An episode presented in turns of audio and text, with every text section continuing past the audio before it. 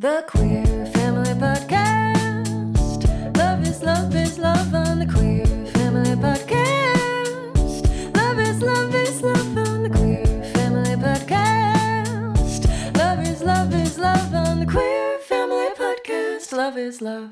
she had mentioned that she had seen the video of us talking about the different avenues of parenting and how we had said in that video, in an ideal world, we would love to do surrogacy. She then proceeded to tell us that I guess feels like it's her calling Yeah. with God and like her purpose in life. she said she always felt this way that she basically always thought that she was going to be a surrogate. She just didn't know how.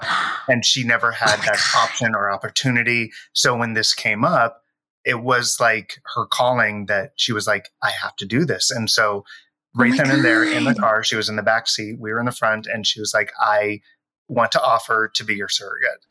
Hello, hello, hello, hello. Welcome to the Queer Family Podcast. My name is Jamie, and I'm your host. And you folks are tuning into what we call the Queer Family Podcast Pride Extravaganza. What's that, you ask? What's that? Well, the entire month of June, Pride Month, we are pushing out double the episodes. So instead of one episode a week, you're getting two beautiful, mwah, gorgeous episodes of Queer Family goodness, one on Monday and one on Thursday. And they're all so good. And before before I get into the business of today, I want to say a huge thank you to our newest Patreon members. Are we ready for this? Their names are Jennifer Pugh. Thank you, Jennifer. Elizabeth Bollinger Dix. Thank you, Elizabeth. I hope I said your name right. Melanie, you didn't put your last name, so I'm not saying it, but Melanie, you know who you are. Thank you so much. And I'm looking at my list. That's what I'm doing. And Lexi Bramblett. Lexi, thank you. Thank you all. Thank you for joining my Patreon. Thank you for helping out. It really means the world to me. And I will get a little bit further into why it means so much to me in a little bit. But before we do that, I want to talk about the guests that are coming in for today. Well, that are we're going to roll the tape for today. I already interviewed them a while back. Erik and Adam McEwen, aka the McHusbands on the social media. Oh my God, these two. This story, this story is going to give you the feels. This story is going to give you the feels. They have been vlogging about their path towards parenthood and beyond for quite some time now. And their story, y'all, surrogacy journey feels like there was like div- divine intervention, as a lot of times it does with these surrogacy journeys. And the, all I'm going to say is it involves a best friend and a sister in law. And you're going to hear their story in a second. Before we roll the tape, though, before I let Helen and Beulah begrudgingly roll this tape, you know, the, the, my fake assistants, I don't, I joke all the time um, that I have these fake assistants because I can't afford to have an assistant. But I wanted to talk about one thing, and Helen Beulah, they don't want me to talk about this because they don't like this person because this person actually works. But I'm going to tell you one thing. I joke all the time about how I don't have an assistant, but you know what? For the past couple of months, I actually have. I actually have. So I put up a post months ago saying I was looking for an intern. Well, a couple people answered my call and I met this person, Nicole. Nicole has been working with me on the show. Nicole has become everything to me, my right hand lady, my rock. I am so grateful that Nicole is here. So I do have an assistant right now. And Nicole is helping me get this podcast out to an even bigger and wider audience, which is our goal. And when when Nicole reached out, Nicole's way overqualified to work with me. Way overqualified. I was like, "Oh my god, this is amazing, but I can't pay you." And she was like, "I don't care. I want to help. I love this. I want to do something that means something." She really is one of the beautiful people of the world who are just good people. And I feel so grateful that I have met her. Um, and she was like, I don't care. So she's been working, you know, I don't just just letting everyone know I don't make any money on this either. I'm very upfront about this. I still have we're working on it. We're working towards monetization. We're getting closer. Things are starting to happen, but we're not there yet. So, but now I want to uh, first of all, I want to keep Nicole forever and ever. Amen. And I will do whatever I can to keep her forever and ever. Amen. So I want to pay Nicole. So I need to figure this. I need to find like a grant. Anybody know of any LGBTQ grants who uh, that would like support like queer families asking for a friend, asking for a friend here who has a podcast? Or what about like a an investor who like really wants to like invest in like a queer um, project that is changing the world asking for a friend who um, hosts a queer family podcast. Like I'm joking, but I'm not joking, but I am joking, but I'm not joking. Like we're getting there. But um, I just want to take a second to highlight Nicole. Nicole, I love ya, girl. And I would be lost without you. So Helen and Beulah are really mad at me that I, I'm not even sure they're going to roll the tape when I tell them to because I just really like lifted Nicole. Like, I'm sorry, they, she actually does work. I don't know what to tell you to. I really don't know. They're so mad at me. They're like about to go on a cigarette break and leave me forever. Oh, I could never, I don't ever want to lose Helen and Beulah. I can never let them go. I can never let them go. But okay, so that's my long way of of saying I do have an assistant but Helen and Beulah will still continue rolling the tape. I look over there like they're really there. There's nobody there. Okay, before we roll this tape, I just need to let you all know that if you really do love this content, please think about supporting the podcast on Patreon. That gets one step closer to paying Nicole and keeping her forever and ever. Amen. You're just going to go to patreon.com slash the queer family podcast. Find your tier that works for you. It starts at just two bucks a month. You can pay for the whole year up front as well if that works best for you. There's all these options on there. So go there, find something that works and support us if you have something extra and you want to give back. And then I totally appreciate you forever and ever and ever. And then also, if you want to buy some Queer Family Podcast merchandise and represent for Pride, y'all. Well, Pride's almost over. I do realize it's the 29th. Oh, I didn't tell you this. I know I realize it's June 29th, which means Pride Month is almost over, which means our Pride extravaganza should be coming to a close. But let me tell you something. We have gotten so much positive feedback and so many positive responses and so many folks who wanted to come and be a part of it that we have decided to extend the extravaganza for one more week. So we have one more week, two more episodes after this one coming at you. Oh my God. And these ones are good. They're just as good as the one I'm about to play, but they're, I, I'm not going to tell you, eh, I'm not telling you, you have to wait and see, but they're so good. they're so good. And I can't wait to share those too. But before we do that, we have to roll the tape with, wait, did I tell you where to find our Queer Family Podcast merchandise? you got to go to teepublic.com slash the queer family podcast and get some merchandise over there. There's some really cool stuff, really cool designs. Go pick what you like and go get it.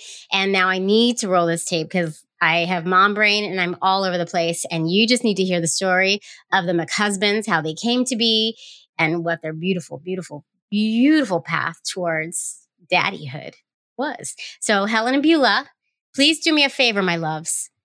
Helen and Beulah, Helen and Beulah, Oh man, I'm gonna have to roll the tape myself today. okay, I'm gonna roll the tape. I'm rolling the tape now. Enjoy. I love you all. I love you. Queer Family Podcast. Love is love. Hi, Erik and Adam. Hi, Jane. Hello. Hi, I have the McHusbands, the McHusbands of Instagram fame and all the fame. Y'all are famous, and beautiful. And I am so excited to have you here on the Queer Family Podcast for the Queer Family Pride Extravaganza. We are so excited too. Me too. So, all right, before we do anything, we just have to get get one thing out of the way. Let's do your 30 second elevator pitch so the audience and the listeners can hear who you are and why you're here talking to the Queer Fam Squad. So I'm just going to do this. I'm going to put my 30 second timer up just to make you a little nervous. But don't worry, because okay. I will never cut you off, and it's just fun. You're, okay. na- you're biting nails. You're getting scared. So get you got you know what you're going to say. Ready. And there's two of us, so we don't get extra the time.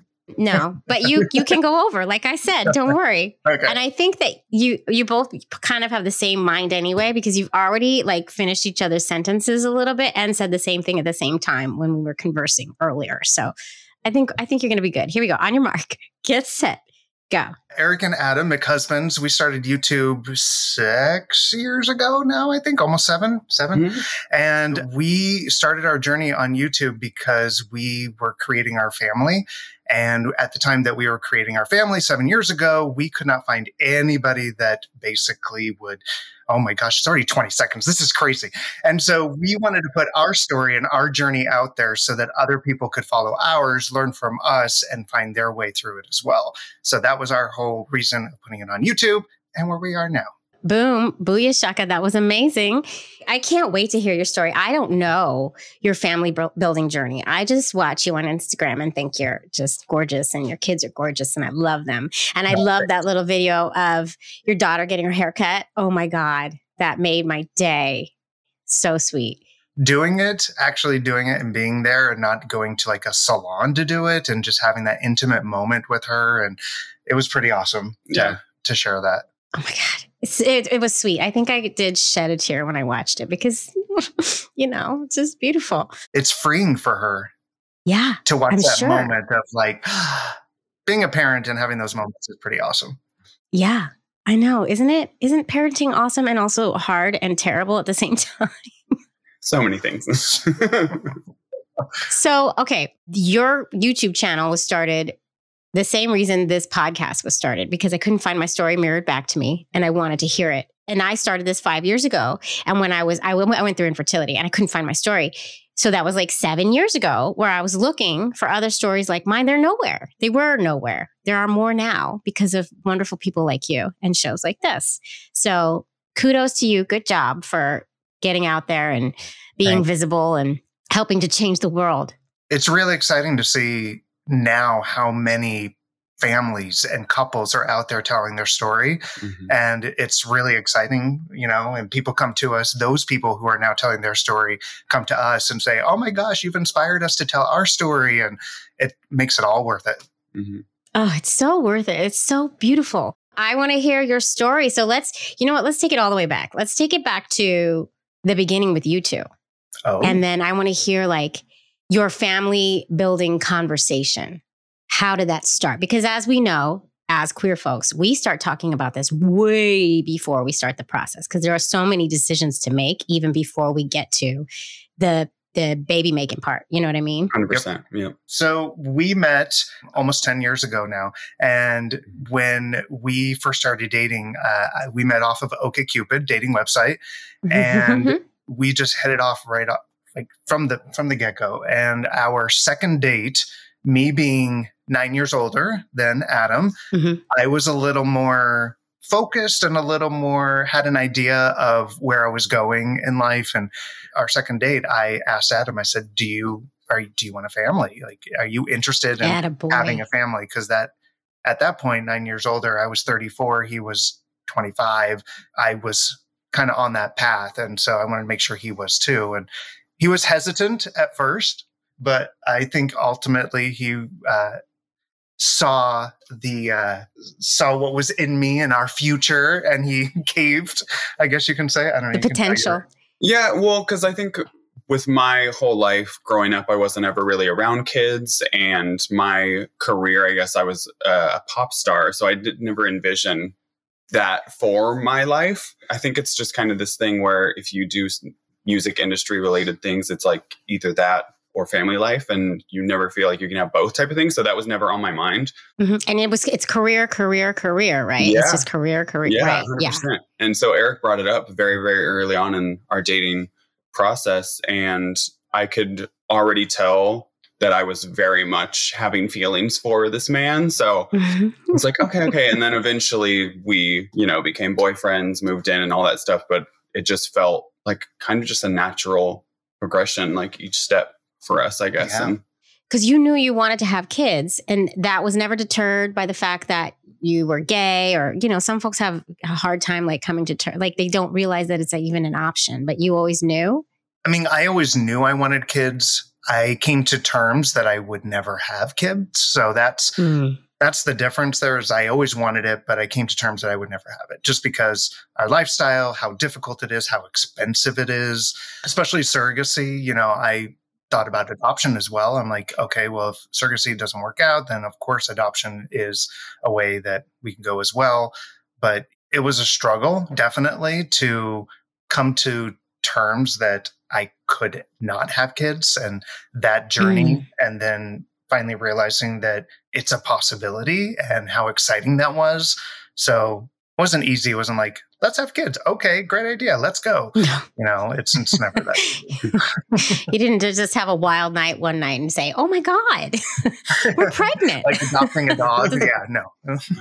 no, there's no accidents. There's no accidents in these interviews, unfortunately. no, no. But it's still beautiful. So then, so you fall in love.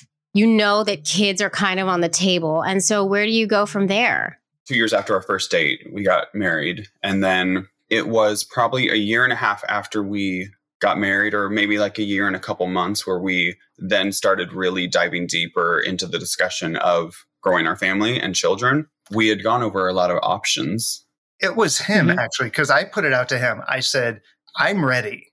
You tell me when you're ready, because I know there's a big difference here in age. I want to make sure that you're comfortable. I want to make sure that you don't look back and being like, oh, I wish we would have waited. So it was kind of like, you need to tell me. And I remember you one night saying, I think I'm ready. And I was like, what? like, I was in shock that he was ready. And so, you know, coming off of a year just being married and him being 26, I was like, uh, okay. And a big smile came on my face and we're like, let's let's discuss this. And so that was kind of the the beginning of it of our discussion. And then we did the whole research, you know, starting to research and starting to look for ways that we could and how can we go about it and we had a friend who went through adoption and so we kind of had them to look off of but they weren't putting their story out there. It was kind of like an internal thing that we would have to really dive deep with them. And so Yeah. in our journey of trying to find something or someone that has enough information we couldn't. We couldn't find it anywhere. We found some blogs and some websites that were like this was my journey and this is how I but Mhm. nobody really walked through the process. Like this is what you need to do first. Then this happens. Yep. These are your choices this is how expensive it is this is like no, nobody it was just i went through this process and here's my beautiful family now Yep. So- Everything we Yeah. found was just fragments of the process, but we wanted Yeah. like a step by step.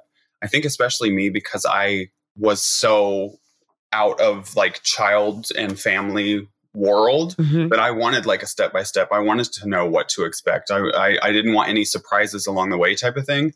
And so, Mhm. yeah, everything we found, it was just like poof, I had a baby, or poof, my family. Like Yeah. it wasn't just like And you needed like a checklist. You need Yeah, a check. yeah. Like you can't just Google gay baby making and get a checklist. And that's what we need. yeah, and it's like it's such a big thing. Like you're bringing other people's lives into the world, so it's like you. I, I Yeah. didn't want to take it lightly, and so No. with with Yeah. our research we didn't find anything and so i think that's what really inspired us to be like okay well i guess if we can't find a step by step of the journey documented let's do that for ourselves and then for other people too and to have Yeah. that mm. story documented for our future kid or kids you know they could look back and see mm-hmm. how they came to be and the process that we went through and all of this love Yeah. that was put into this like journey that we were about to go on and we thought how cool would that be And intentionality. yeah yeah it's like a time Yeah. capsule that we just keep adding to pretty much that Yeah. I can look It's back. so beautiful. It's so, and I never actually thought about that.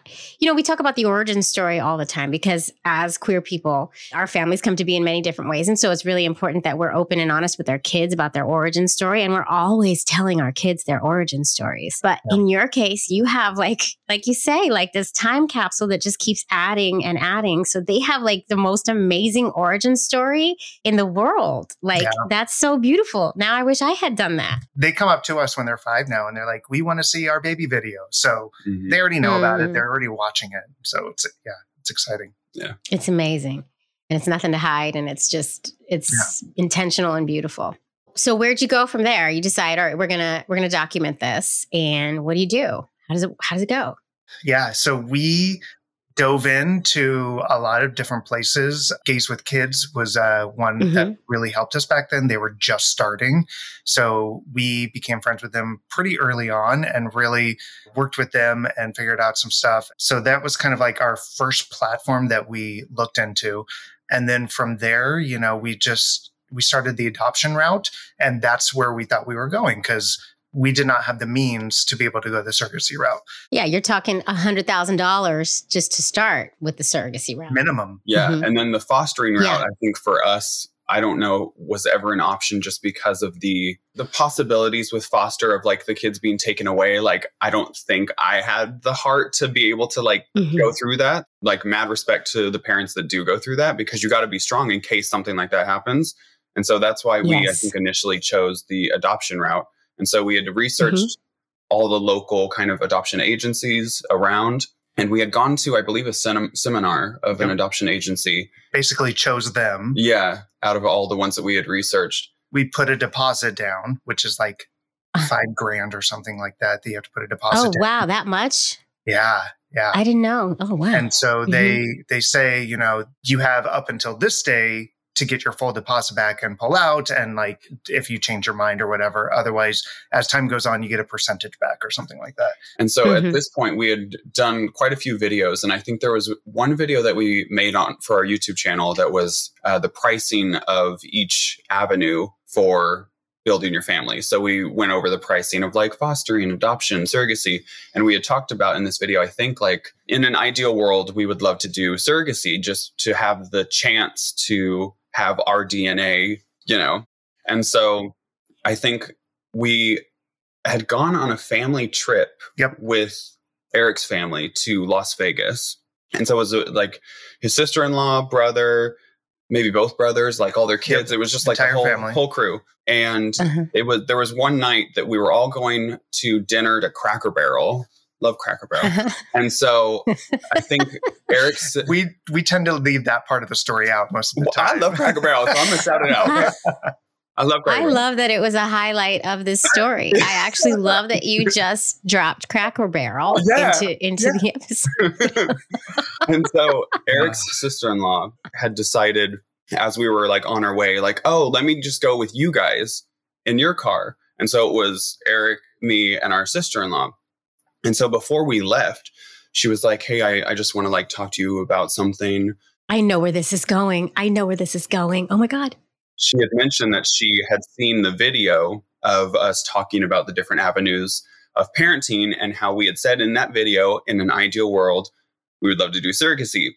She then proceeded to tell us that I guess feels like it's her calling yeah. with God and like her purpose in life. She said she always felt this way that she basically always thought that she was going to be a surrogate she just didn't know how and she never oh had Oh that God. option or opportunity so when this came up it was like her calling that she was like i have to do this and so Oh right my then and there in the car she was in the back seat we were in the front and she was like i want to offer to be your surrogate and i Oh my god. immediately started crying. He his Yeah. mouth was like his jaw was on the floor. I was like, uh and yeah, it was an amazing, beautiful conversation that we had. I mean, my first question was, Have you talked to my brother about this? like, Mhm. right, totally. That was going to be my next question. yeah. And of course they had. That was the day, that Friday, that she got in our car and told us about it at like 4 p.m. That was the final day that we could retract our full refund. So at 4:30, Oh my God. at Yeah. 4:30, I called the adoption agency and was like, "I need to retract. We're have we just need to think about this a little more. We may have another opportunity that we may go down, but at this time, we need to take back our deposit, and we'll we'll talk about continuing this in the future if our other path does not work." Because you need that money So- for an egg donor now. Yeah. Well, we got a story on Oh that my too. oh my god. And she already had kids. Is she Yeah, one of the ones that was one of the of own, yeah. Okay, so Yeah.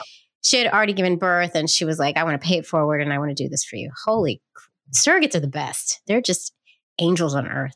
And so after this conversation in the hotel parking lot before we went to Cracker Barrel, we had to like kind of reevaluate everything because now we weren't going to go the adoption route. We were going to go the surrogacy route. So then we had to like just brainstorm between us like, okay, so we can either like go through an agency, which is like a lot of money, or is there Mhm. anyone that we know that could possibly be open to being an egg donor? And so, you know, we like brainstormed all the people in our lives and like we have a ton of strong women as our besties. So we were just surrounded by Mhm. a plethora of options, I suppose.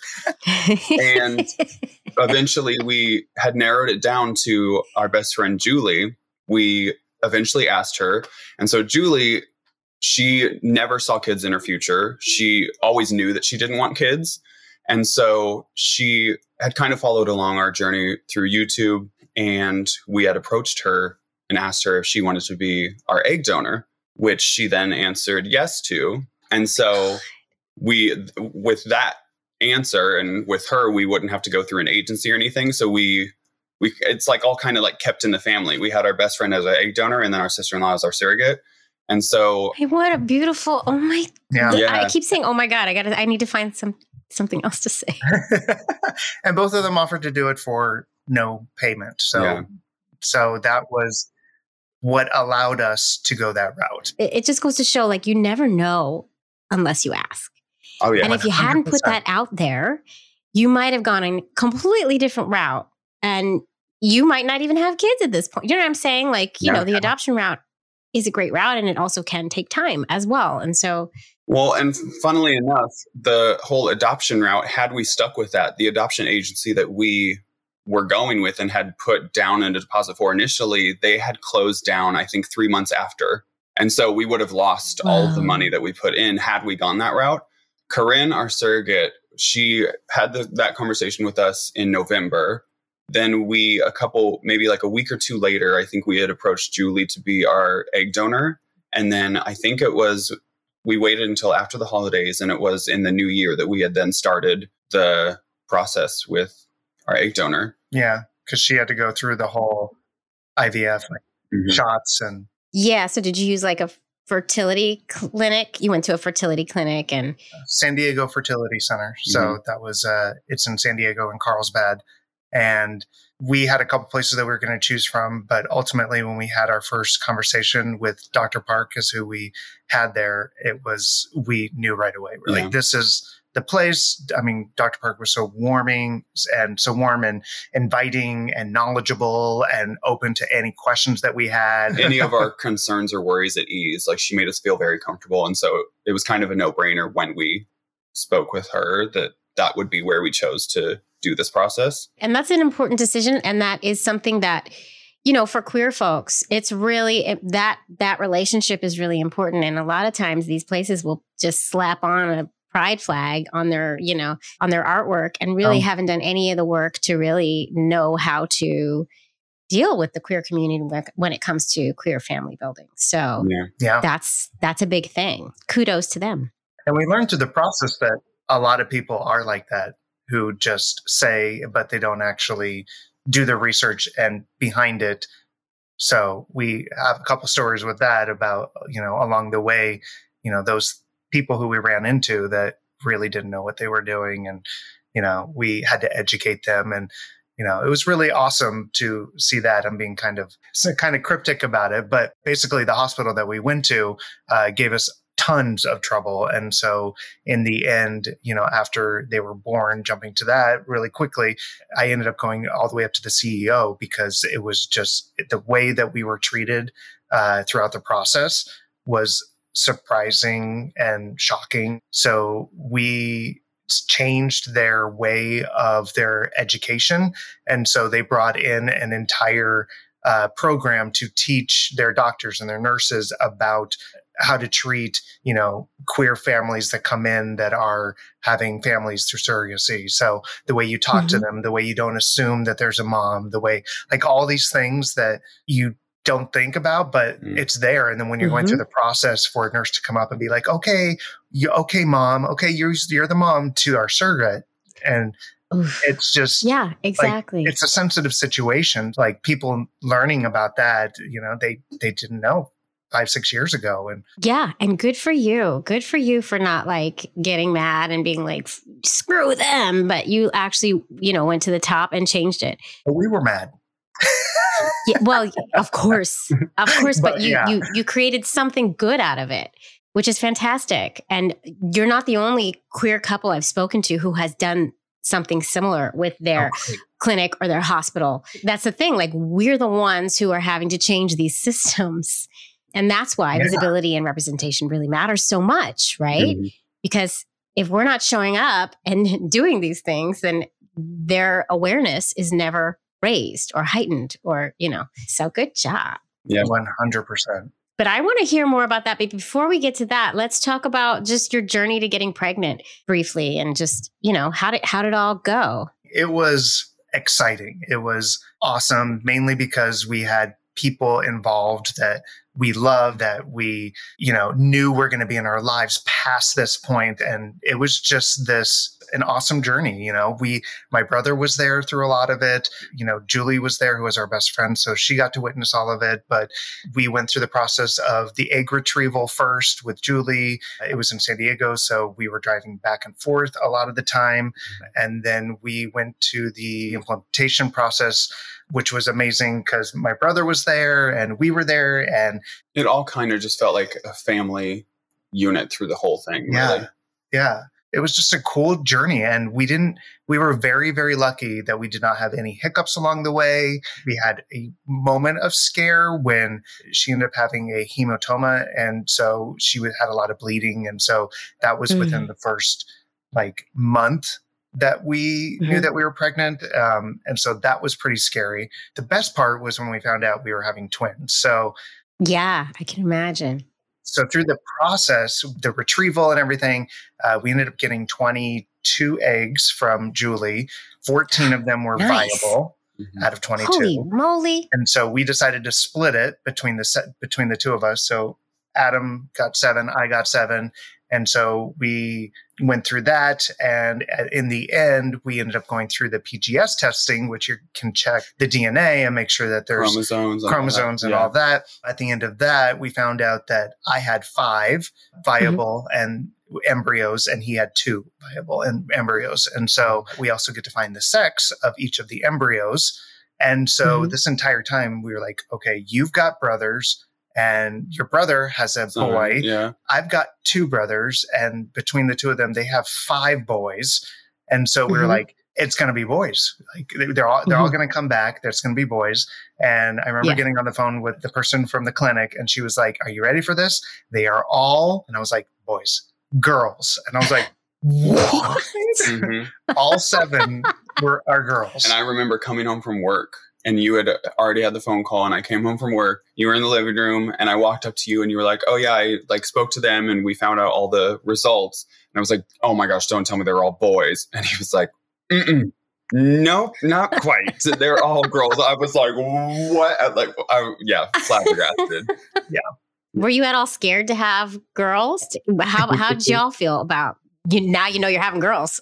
yeah, we we thought we wanted boys. To be honest, like I think in my head because we we thought it would be boys in our easier. family. Well, and I thought it'd be easier because we are boys. So I guess it was just this idea like, oh, parenting will be so much easier if we have boys because we're boys. And, but then like each kid is different. Each boy is different. Each Mhm. girl's different. So you Yeah. can't, like that idea, we got a wake up call when we were like, okay, that's, that doesn't really matter. I know. Yeah. Yeah. It's so funny how deeply ingrained that binary thinking is into Yeah. our even when we are living this these open and free inclusive lives and gender doesn't matter and gender is just a construct and then you're like wait a second i'm having a boy like, it's just interesting yeah.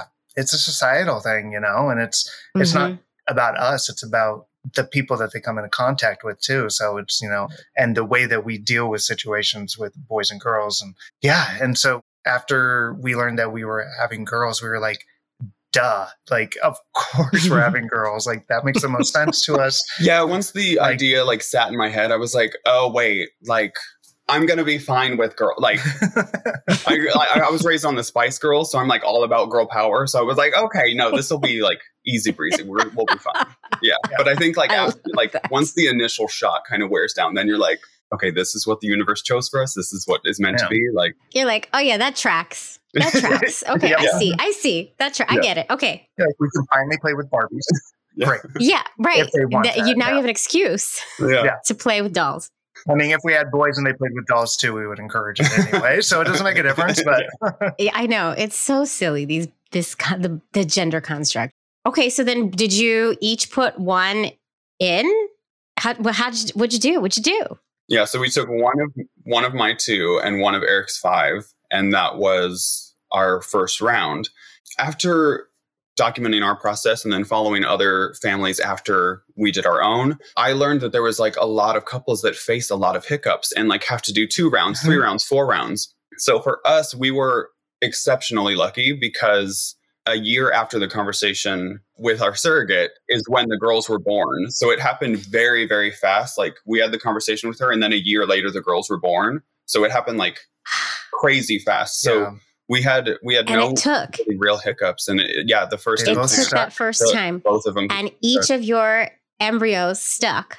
Yep. And it's like the dream situation. Boom, boom, boom. It's like divine intervention over here. We might Yeah. have to name this episode Divine Intervention because folks just came in from the woodwork to help and make this happen. Oh my God, it's beautiful. It all really just came together. It was like yeah, right time, right place. Like right people. It was just Yeah. all, all the puzzle pieces fit, and we were very, very lucky that it all fit in the first go round.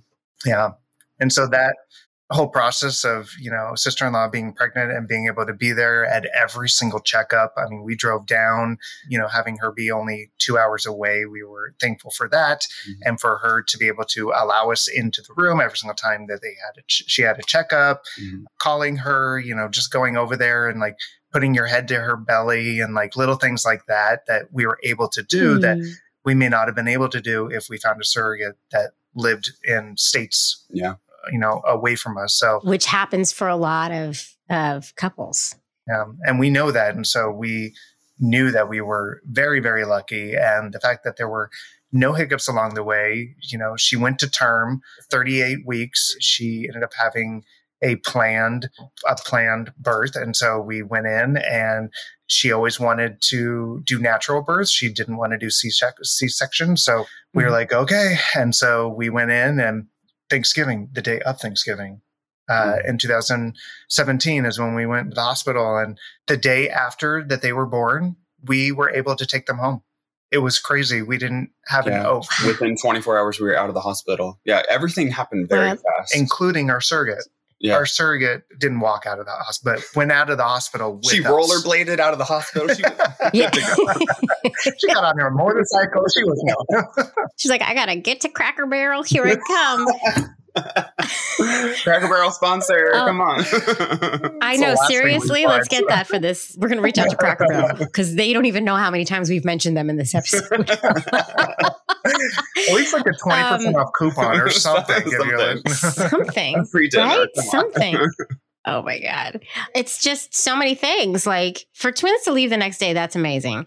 yeah But I want to, let's talk since you're in the hospital here. Let's talk about kind of the mistreatment. And like, I want to hear a little bit more because sometimes we're in these situations and it's so shocking that we don't even realize we're being wronged. Do you know what I mean? Like sometimes, I don't want to say it's covert, but sometimes it's just like such a like, did that really just happen? And then you, d- you you don't process it and you don't realize it until much later. So what was going on for your situation? it was kind of that way to be honest Because there's so many other things that are on our minds that like things will Right. pass us by because Yeah. we're so focused on like about to have children. So yeah yeah. Mhm. and the process leading up to the day of the birth you know there was those slip ups like where's the mom who's the mom or things like that like little side things that we kind of brushed off along the way and kind of was like haha they mm-hmm. don't know or but the day them being born you know corinne went to her room and the girls went into the nursery and we walk into the nursery first time about to see the girls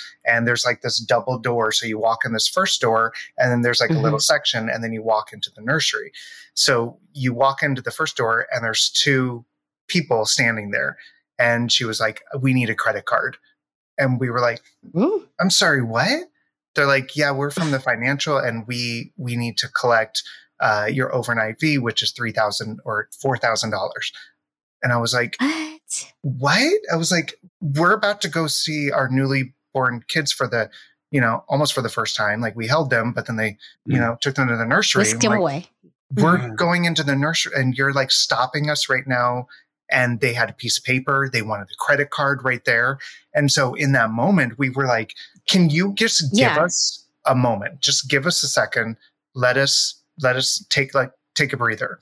And they're like, okay, but how long do you need? And I was like, I don't know, like a couple hours. I don't know. Let like, us see our babies. Like, like, what are you talking not going about? anywhere. It's not like we're going to grab our children and run and be on the run, and you're not going to get like your money. And plus, we had been told because it was not for profit and because our surrogate, you know, we could use her insurance and that it wouldn't cost us anything. Like we went through everything, and so for Yeah. them to come up and demand a payment of that much right then and there was quite shocking. and because so we were just trying to celebrate this monumental thing that just happened for us, and it felt like we were being hounded for money, and it was Right. felt very like inappropriate timing. It was just like it didn't feel like they were handling it the best way they could. No, not at all. There's a billing department for a reason. They bill you later. who does this on the day of? Like most, even when I go to a doctor's appointment, they bill me later. Like they send me a bill Yeah. later, and you deal with it. And then you're being kind of treated like like like you're trying to cheat the system or something. Yeah, Mhm. exactly. And then it's so hard to realize that in the moment. And that's why I, I brought that up because it's like, wait, is this is this normal? And it's so hard to know. And you have so much on your mind, like you said. like our wallets were in the room with Corinne and we were going to see like it was I'm like, well, I don't have my wallet like anyway. So we ended up going back to Corinne's house, just the two of us to grab the colostrum because we had gotten colostrum prior just to make sure that we had that there in case Corinne couldn't. From Corinne. The colostrum was from uh, a donor that we had contacted through a Facebook group actually. That's something I haven't heard before.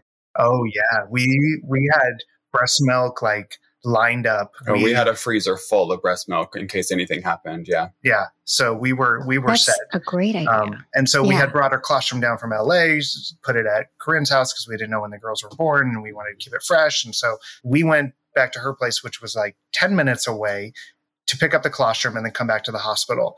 And I kid you not, on our way back, we were gone for 15 minutes. We get a call from the hospital asking for money again. We were like, what? because they thought we had left and like taken off. And I'm like, our babies are still, Still at the hospital. Why would Why? we want? Oh my, what the? F- Yeah. And so when we got back, they stopped us in the hallway and we gave them the money right then. We were like, just stop bugging us. Like, here's my credit Yeah. card. Just go away. It took them that to finally go away. And so after, you know, it all settled, you know, a week later, I was on the call with Kaiser and just, uh, oh, did I say the name? Um, and I, I wasn't going to say the name of the hospital, but I guess I did. we can take it out if you want, or we can leave it in. You can leave it in. It's fine. Okay. because it's on our channel. We have a whole Yeah. video about it, and then a follow up video of what happened. And, Which um, I think is one of the reasons why their policy started to change is because we made a couple of videos about it that got tens of thousands of views and Yeah. Made for kind of a ruckus and got their attention. Thankfully, because like That's- these things should not be happening. No, it's really it's really messed up, and you just you're reminding me of something that happened after my wife gave birth to our first our daughter, and when we got the birth certificate in the mail, I was listed as father, even though we had crossed it out and put mother. Then my name's Jamie, so it could be a guy's name, I suppose. So they put father, right. and we called them, and the woman on the phone was really rude. And we explained she's actually the other mother, blah, blah, blah. And the woman said, Are you married? And we were like, Yes. Doesn't matter, by the way. It Doesn't matter if we're married or not. Well, do you have a wedding certificate? Yes. Well, you have to send it in or we can't change anything. Why? Wow. because that's how it works. You're so like you have a newborn, you have so much going on. We didn't even realize how messed up that was until like six months later. We just sent the thing in. We were fine. Okay, fine. Just whatever. Yeah. And to this day, it still angers me so much. And we didn't do anything about it. So, you know, good job getting in Yeah. there and doing it. Well, it was it stemmed from a conversation that I had with a woman while I was going through the process of getting our money back, and the woman on the phone called us "you people" in our conversation, and they record all of you know the conversations, and so she was implying like "you gay people," like yeah, and so when I took it a step further and like found the email of the CEO, I gave them the date, I gave them the time, I told them the person, I said, go listen to the recording. I heard it with my own ears, but if you don't believe me, and they did. And the next day, I got a call from uh, the CEO's assistant, and she set up a whole meeting and everything with the CEO of Kaiser of the hospital. it felt liberating and good to be Mm. able to acknowledge that and for somebody to be like, that was wrong and we are sorry and we are now going to implement a structure to where people know how to talk and know what to do in this situation. Good job. Don't remain quiet. I mean, that's that's the lesson I Speak learned. Is, you know, even though it Mhm. seems kind of not really something that you want to deal with, you know, I was just thinking of that next couple that came down the line that would have to deal with the same thing, and it shouldn't. Yeah. It shouldn't be. So Yeah. So now they're five. You're living that life. Oh, I have one. I have a question. Legal. You did legal stuff, right? You got everything. Did you? You went through a lawyer. You made sure there were contracts written up. Did you do that before the babies were born? Like, just for folks who are, you know, the checklist thing, right? Yeah. Mhm. What was that process? That was the first thing we did. Mhm. Once Corinne Mhm. said, We can be your surrogate, I can be your surrogate, we contacted a lawyer immediately. And Mhm. Corinne actually knew of another woman who went through the same thing. And so she had recommendation of a lawyer that she gave to us. So it was Corinne who actually recommended the lawyer, which was really great because with that process, you know, it's so good to have because it's just it protects everybody in the situation Mhm. and I highly recommend doing it prior to even going into the clinic the first time.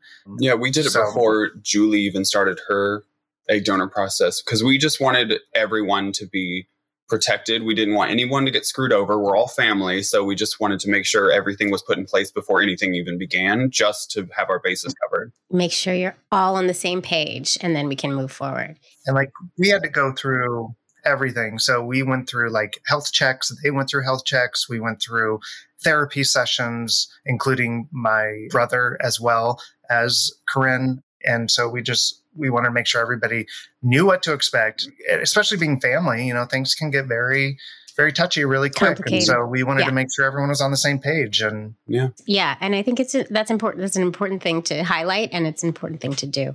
Did you guys have to do second parent adoption? We have not done that yet. How does how Yeah. it work? It's confusing in our situation, but our lawyer recommended it, and we know that we need to do it. We want to do it, but it's interesting because we have twins. One is related to one of us in the same DNA, but we don't know who, even though it's Right. kind of obvious. But uh, we didn't want to know. And so with a second parent adoption, we don't want to have that DNA test to go through that process because Oh, we were kind of like, oh, let's do the DNA and then keep it in an envelope for any time in the future we need it for health reasons. But in order to do that second parent adoption, you have to know. It would mean that we would definitely have to know the DNA. So we've kind of held off on that and we haven't had an issue. I mean, we got passports for the girls. We went to Mexico with the girls, or we were going to go to Mexico with the girls. We didn't. I was But like, we I was like, did we go did? to Mexico. We Wow, had planned when? to, and then we we just we that trip It's fell like through. how did I, how did I miss in my that? mind, the trip still I'm like, happened. did I have that many margaritas? I don't even remember a trip. it's possible. It's possible. Yeah. but yeah, we got passports. That's another thing with our families. Like it's the decision, okay, because you're going on a lark here. Just you know, just you know, you never know, and so. But Yeah. your situation is really complicated because in order to do that, you really have to compromise on something that really matters to you. And it seems like there Yeah. should be another way. It, sh- agree. seems like there should be another way. See, systems, systems need to change. We're waiting for that other way to come through. Like Mhm. because you know if if ever you know he's in a situation where he has both girls and I'm not there, you know it's yeah. Even though both of our names are on the birth certificate, Mhm. it's strange because Corinne, all she wasn't on the birth certificate, but she had to be involved in the process as the person who gave the birth mom, is what they call it. Which I'm still like Mhm. kind of weird about that because the word mom is still in there. So I still feel Right. there's got to be a better term for that because the definition of a mother is a parent of a child like that's it like Right. it's not n- not anything more than that and she's not the parent of the child so i thought that was weird I do think in our defense with the whole uh, like second parent adoption, we definitely weren't expecting to raise kids in a pandemic, but that whole thing happened and kind of flipped the world upside down. And so ever since that started, I don't think that was really on my mind just because we have to now navigate a world that none of us are familiar with. So hmm That put a wrench in everything too. Yeah. the, the point I'm taking here, like my lesson here, is that we still have a long way to go. We have still a long way to go for full equality and inclusion because these systems are not built for our families and our unique situations. And that's not okay. But one brick at a time. Here we go. Yeah. Yep. Knocking down, knocking down those walls. Keep moving forward. That's all you, you have to. How's everything going now? I mean, your your babies look gorgeous and beautiful, and you look like everything's going great. What's it like parenting two little twin girls? They are incredible. They are completely opposite of one another. There's definitely hardships and there's it's definitely not the easiest thing. So putting that out there for sure. There's new things that come in every day that you have to deal with, um, especially now that they're at school and now you have to deal with school issues that happen. And, you know, we've raised them in a pandemic world. And so they haven't really had a lot of outside connection to other kids. And, you know, what they know is just what we have taught them pretty much. Um, Mhm. And so now that they're going to school and coming home, now that they're learning things from other kids and doing some stuff, we're like, okay, so this is this is parenting. Okay, great. It's been awesome as far as still having the support of our followers and you know people out there who still educate us because we that's the other great thing about having a platform is you're able to learn from other people even though you know they give their advice freely. And sometimes it could be Mhm. you know not warranted but it's it's really awesome to be able to like pick and choose you know the information that you're getting and what you want to apply to the situation. And we've learned a lot from our uh, community which is amazing. And but the girls are they're so great and I think we've learned a lot from our girls and just being parents. I think you learn a lot about yourself and you Mhm. grow a lot as a parent. And so, like, I just think it's uh, just a whole new world was introduced Yeah. to us when they were born and like being Mhm. a parent and you just think about a lot more things now and yeah, the Right. consequences of everything you do Mhm. Your hearts are outside of your body. Because it's not just you that you're living for, it's like a whole unit. from even like do I go to the grocery store now or do I go when they're asleep? Like, do I take them or do I not? Like, it's even those small little like you The just grocery store. Oh, It's always a thing. Man, the grocery store with kids, it is not. It's not fun. especially two of them. Oh, I know. I know. I have one more question before we wrap up. And I'm asking everybody in the Queer Family Pride extravaganza this question What does pride mean to you? The first thing that comes to my mind, what does pride mean to me, would be family. Because we worked so hard to have what we have now as a family. And I'm so proud of us and I'm so proud of our kids. So I think like that pride and family really resonate together for me at least, just because uh, like it's it's a life I never expected to have, but it's a life that is so much more fulfilling than the, than the life I had before. Like there's so many Mhm. layers. And pride means something different now than it did Yeah. before, you know, and it it Mm. grows as you grow older. I think it changes like the pride for the family now and you know, having that and making sure that, you know, what the, the world that they're going to live in is better than the world that you lived in Mhm. um, and more Mm. understanding. So it's that you have to have pride for your family, Mhm. and that involves your chosen family as well. And I think, yeah, Yeah, and I think before kids, I always associated pride with like just loving yourself. But then, like once you have Right. a family, it's all about like the love for yourself and others, and like I don't know, it's just so much more than just you. I guess you can't hide your identity anymore when the kids are watching, right? exactly. You have to be loud and proud no matter what because you're trying to instill pride in them. exactly. Yeah, So, yeah. 100%. Oh, I love that. I love that answer. Family. That's beautiful. I'm going to cry. All right. Tell everybody where they can find you and follow you and all the stuff so everybody can get a glimpse into your beautiful life. So we have a YouTube channel, McHusbands. We also are, are on TikTok and Instagram, McHusbands as well. Yeah. So reach out if anybody has any questions or they want to chat uh, about family. And if you're going through the same thing and you want to have a question that we didn't answer, like we're always open to helping others. And that, you know, that's what we initially set out to do. So yeah. Yeah. I love that. And my my biggest takeaway here is you just never know until you ask. I mm. like that. It's very true. Keep that in mind. You never know until you ask. Somebody might be at home thinking, okay, I'm going to ask right now. So there we go. And it doesn't hurt to ask. Yeah. No, it doesn't hurt, right? I remember asking Julie about that, and it was a scary moment. Like, Asking her to be our egg donor. yeah, because I didn't want it to change our relationship once, because I wanted her to have the opportunity and feel comfortable saying no as well. hmm It's difficult to ask, but I mean, it hasn't changed anything. She's literally in like the room next to us. She's like staying a couple nights with us. Like, so it's not changed Oh, anything. Oh, good. Yeah. So you've kept, well, obviously their aunt is still in the picture because it's their aunt, hmm right? Their surrogate. And then, and you've kept close with egg donor too. That's beautiful. hmm And she's Aunt Julie to our girls. So they just have like all these aunts that they adore. Yeah.